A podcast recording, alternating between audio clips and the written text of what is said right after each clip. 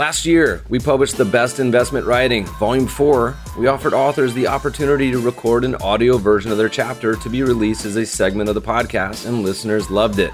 This year, we're once again bringing you the entire volume of The Best Investment Writing, Volume five, in podcast format. You'll hear from some of the most respected money managers and investment researchers from all over the world. Enough for me. Let's get to our guest and let them take over this special episode. I'm Amie Ko from Research Affiliates, a firm known for its work in smart beta and multi-asset investing.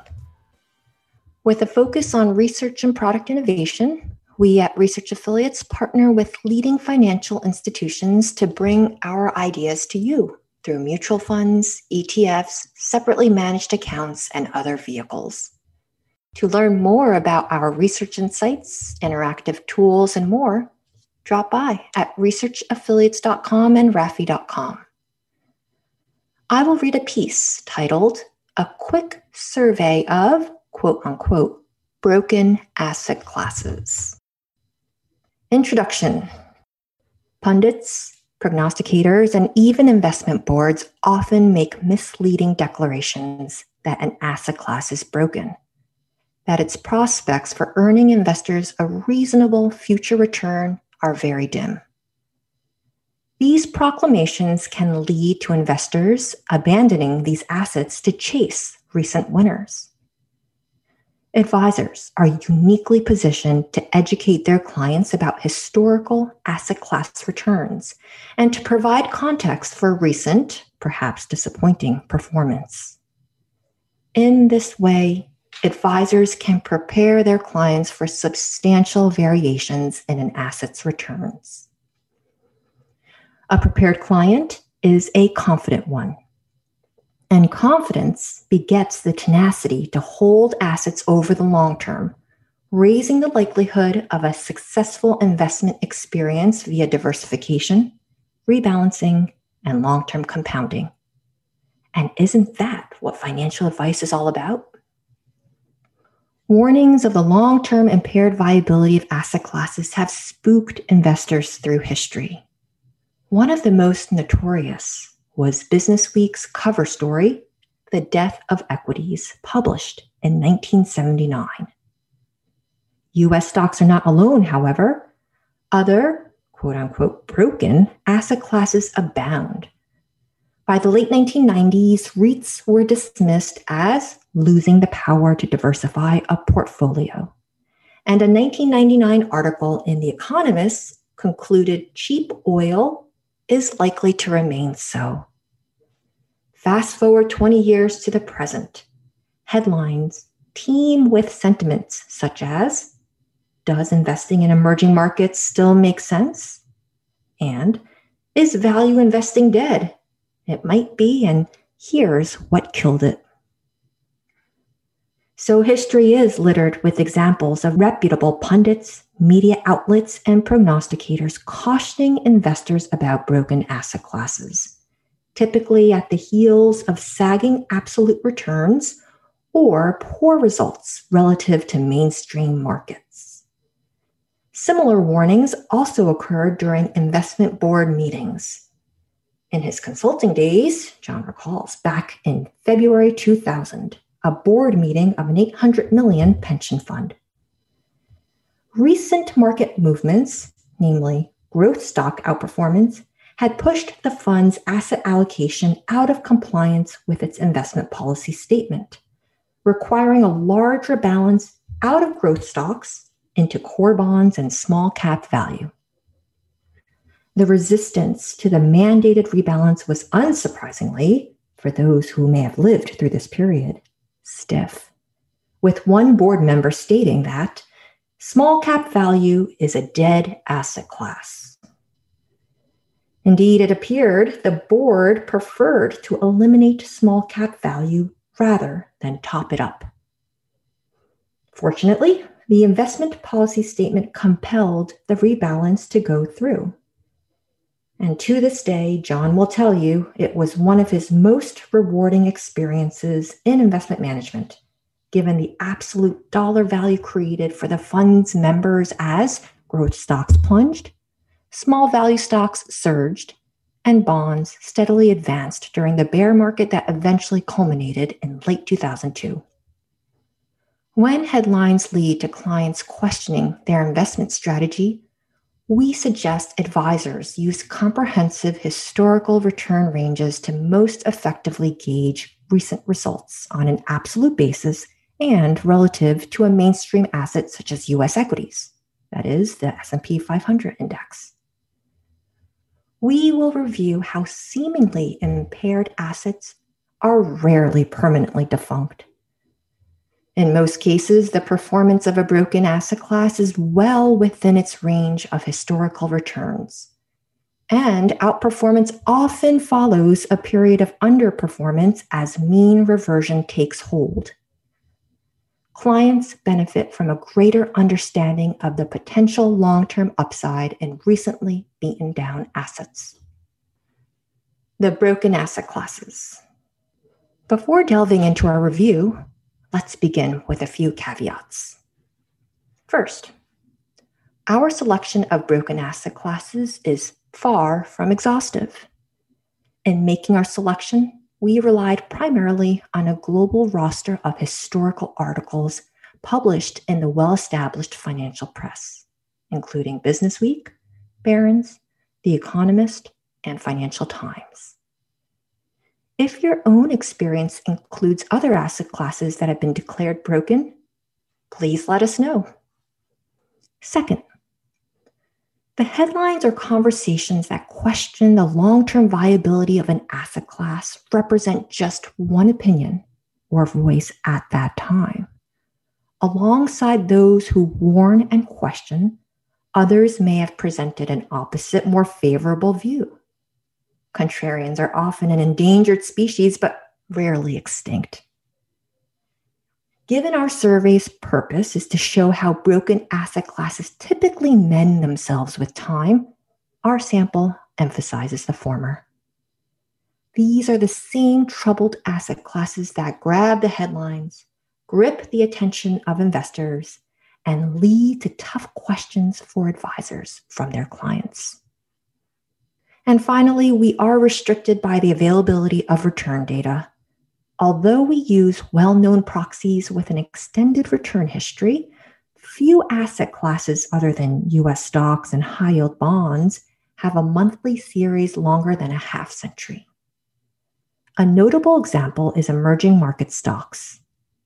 In our study, we use a return history for E M stocks that begins in nineteen eighty-five. Now, a time span of just over three years is a relatively short time in the capital markets, and while results may not be statistically significant, they can be economically meaningful. Ultimately, our survey includes seven asset classes, beginning with U S stocks following the infamous Death of Equities article published in August nineteen seventy-nine, and ending with a similar chorus of claims surrounding value investing and E M stocks forty years later. So at this point, I'd invite you to see a table in our article which shows the list of asset classes and other relevant information used in our sample. What constitutes broken? All seven of the broken asset classes in our survey posted poor performance over the three years prior to the warnings that they were impaired. Before we declare them broken, however, let's take a look at their performance in the context of each asset's long-term history, both in absolute terms and relative to mainstream U S stocks. The warning date we use represents the month in which a published article or live conversation strongly questioned the long-term viability of the asset class. Now, three-year performance results leading up to the warning date generally hovered near the lower ranges of long-term outcomes. At the time of the August nineteen seventy-nine warning about U S stocks, their uninspired five percent annualized three-year return had slumped into the bottom quartile of returns since nineteen twenty-six. Approximately half of the group, commodities, high-yield bonds, and value stocks, generated negative returns that fell within the worst decile of each asset's long-term historical three-year rolling return. These are disappointing, infrequent outcomes, but they are not atypical or improbable. Broadly, performance results relative to the S and P five hundred tended to be more severe than absolute outcomes, suggesting that anchoring on mainstream assets is pervasive. For instance, three asset classes, REITs, small value stocks, and E M stocks, managed to deliver returns slightly above their long-term median levels in the three years preceding the declaration's warning that they were defunct. But when viewed relative to mainstream assets, all three suffered relative shortfalls, trailing U S stocks by up to fourteen percent a year over the three-year period preceding their respective warning dates. They are not alone. Every asset class in our subset, except for one, trailed the S and P five hundred in the three years leading up to the warning date. The three-year relative losses of four of the five stragglers fell into the worst quintile of all historical outcomes, with two in the bottom decile. So, despite alarming warnings of the impaired viability of asset classes, the performance of broken asset classes is not particularly exceptional, generally falling within the normal, albeit bottom, range of return outcomes. Mean reversion and missed opportunities. Far too many investors focus on the rearview mirror and react to fear-inducing headlines. Doing so incurs the risk that investors will miss good opportunities. Markets are supposed to pay a risk or fear premium to reward risk-bearing. Perception of risk and fear tend to go hand in hand. Asset classes get sold down to bargain levels because people are fearful. And as our colleague Rob Arnott regularly says, when risks and bad news are known to the market and fears prevalent, it's time to buy what's out of favor, unloved, and legitimately creating fear. Fear-based anomalies persist because their genesis is in humans' primal impulses. In the five years after an asset class was declared broken, each roared back in a strong and, for many, swift rebound. All except one snapped back within one year, generating returns that ranged from fourteen percent for U S stocks to sixty-eight percent for commodities. The sole dawdler, REITs, rebounded in eighteen months, ultimately delivering a cumulative eighty-six percent return at the five-year mark, the weakest performance of the group. We recognize the substantial survivorship bias in our survey, having personally survived most of these episodes ourselves. So, to be more comprehensive, we also plot other periods when these asset classes fell within their lowest decile of historical three-year rolling absolute returns. A similar pattern unfolds. A large majority, or eighty-eight percent, of all observations deliver a positive five-year return. The average five-year cumulative return across all observations is eighty percent, or approximately twelve percent a year, suggesting both the presence and strength of mean reversion. How do the asset classes perform on a relative basis? Recall that the broken asset classes in our survey had mostly fallen short of the performance of the S and P five hundred in the years leading up to the proclamation they were broken. In the subsequent three years, these asset classes surpassed the performance of U S stocks on a cumulative basis by an average of forty-five percent, or thirteen percent a year. After five years, the cumulative excess return of REITs, commodities, small value stocks, and high-yield bonds versus the S and P five hundred averaged one hundred one percent, or fifteen percent a year. Over this five-year span, the four asset classes fared significantly better than U S stocks, with cumulative excess returns ranging from ten percent, high-yield bonds, to one hundred fifty-eight percent for commodities. The press is often quick to label asset classes broken, but rarely is this the case, although exceptions do exist. For instance, the German and Russian stock markets during World War One, Japanese and German stock markets during World War Two, and the Egyptian stock market in the early nineteen fifties all collapsed. The near obliteration of a stock market has happened, but it is an extraordinary occurrence. The advisor's role. We are hardwired to pay attention to headlines with fear-provoking warnings. It's easy to fall prey to nowcasts and believe that what's already happened is a forecast of more of the same. While such predictions may sound cogent, they rarely offer insight.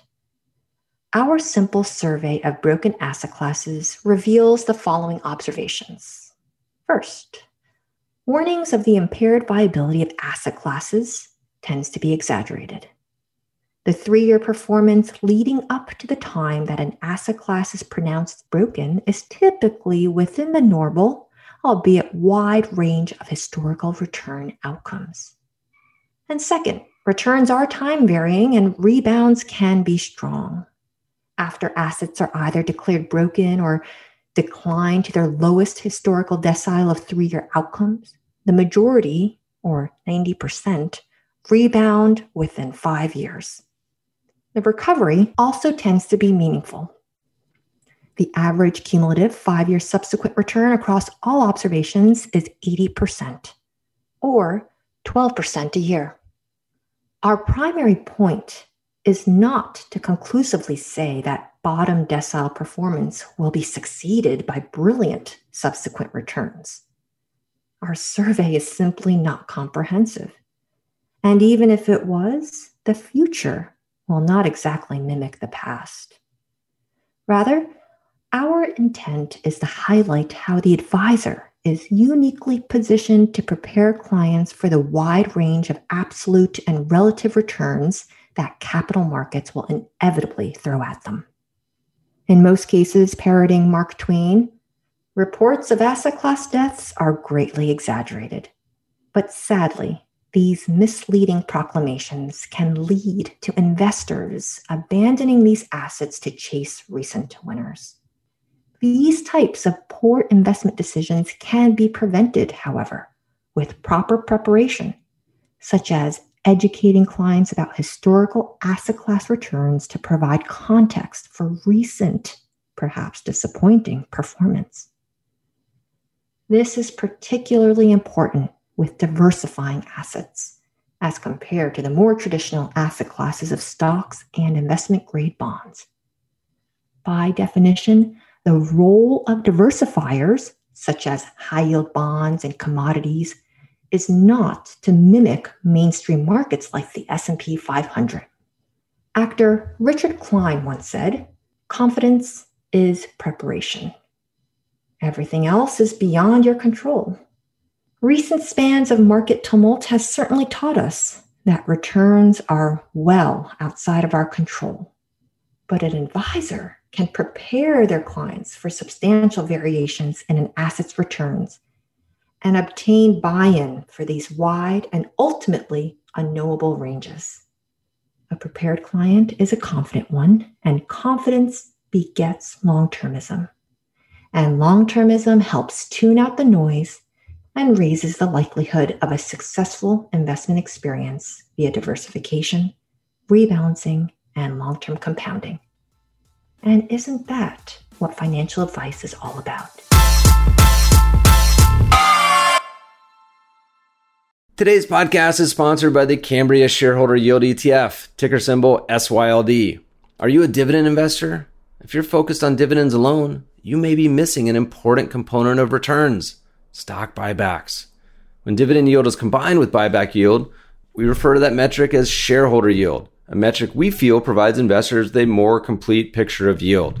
While S Y L D is focused on stocks that historically have offered high shareholder yield, it doesn't stop there.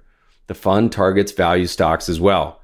The result is a portfolio of historically high shareholder yield stocks with an emphasis on value. Visit www.cambriafunds.com forward slash SYLD to learn more. To determine if this fund is an appropriate investment for you, carefully consider the fund's investment objectives, risk factors, charges, and expense before investing. This and other information can be found in the fund's full or summary prospectus, which may be obtained by calling eight five five, three eight three, four six three six, also E T F info, or visiting our website at w w w dot cambria funds dot com. Read the prospectus carefully before investing or sending money. The Cambria E T Fs are distributed by Alps Distributors Incorporated, twelve ninety Broadway, Suite one thousand, Denver, Colorado, eight oh two oh three, which is not affiliated with Cambria Investment Management L P, the investment advisor for the fund. On June first, twenty twenty, the Cambria Shareholder Yield E T F changed its investment objective and investment strategy. The fund also changed from being passively managed to actively managed on that date. There's no guarantee the fund will achieve its investment goal. Investing involves risk, including the possible loss of principal. High-yielding stocks are often speculative, high-risk investments. The underlying holdings of the fund may be leveraged, which will expose the holdings to higher volatility and may accelerate the impact of any losses. These companies can be paying out more than they can support and may reduce their dividends or stop paying dividends at any time, which could have a material adverse effect on the stock price of these companies and the fund's performance. Investments in smaller companies typically exhibit higher volatility. Narrowly focused funds typically exhibit higher volatility. The fund is managed using proprietary investment strategies and processes. There can be no guarantee these strategies and processes will produce the intended results and no guarantee that the fund will achieve its investment objective. This could result in the fund's underperformance compared to other funds with similar investment objectives. There is no guarantee dividends will be paid. Diversification may not protect against market loss. Shareholder yield refers to how much money shareholders receive from a company that is in the form of cash dividends, net stock repurchases, and debt reduction. Buybacks are also known as share repurchases, when a company buys its own outstanding shares to reduce the number of shares available on the open market, thus increasing the proportion of shares owned by investors.